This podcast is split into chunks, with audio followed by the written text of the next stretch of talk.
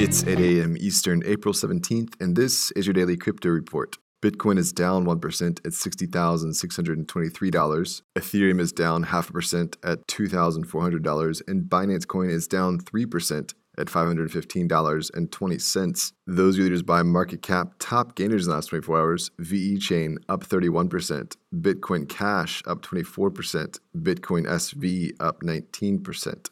Today's episode is brought to you by the Internet of Healthcare startup Olive AI. If you're a developer looking to have perpetual impact, visit oliveai.com forward slash careers to help bring healthcare into the light.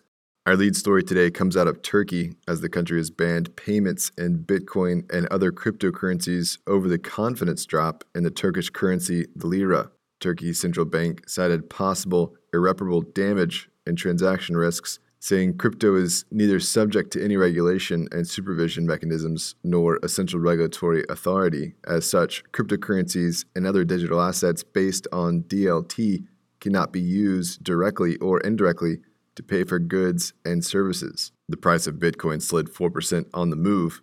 Lira depreciation and inflation topped 16% last month. Turkey's latest ban does not stop Turkish citizens from trading cryptocurrencies. They can still buy Bitcoin as a hedge against inflation. However, exchanges could face some complications handling the transactions.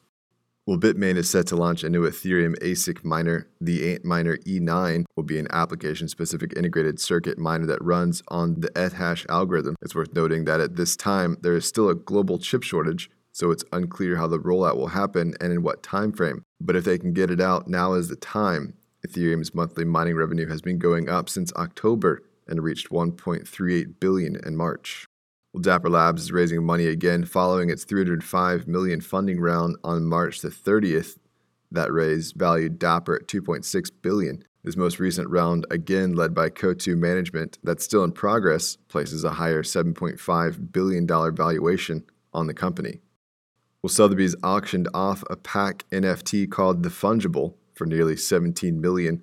The collection saw numerous bids in the 48 hours it was listed. Pak is an anonymous digital artist who has been active in the art world over 20 years. In addition to using technology to create artwork, they are also the founder and lead designer of the studio Undream. Pak also created Archillect, the AI that finds and displays visual media and finally, Dogecoin shut down Robinhood on Thursday night. The Litecoin fork surged the past two days, and one of Robinhood's systems failed after the price of Doge went past 25 cents on Thursday evening. The platform was back to normal in about two hours, but has had hiccups since. The Robinhood team wrote, These interruptions aren't acceptable to us.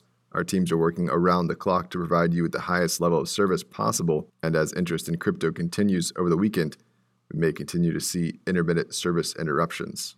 That's all for us today. Visit us at dailycryptoreport.io for sources and links. Find us on social media, add us to Alexa Flash Briefing, and listen to us everywhere else you podcast under Daily Crypto Report.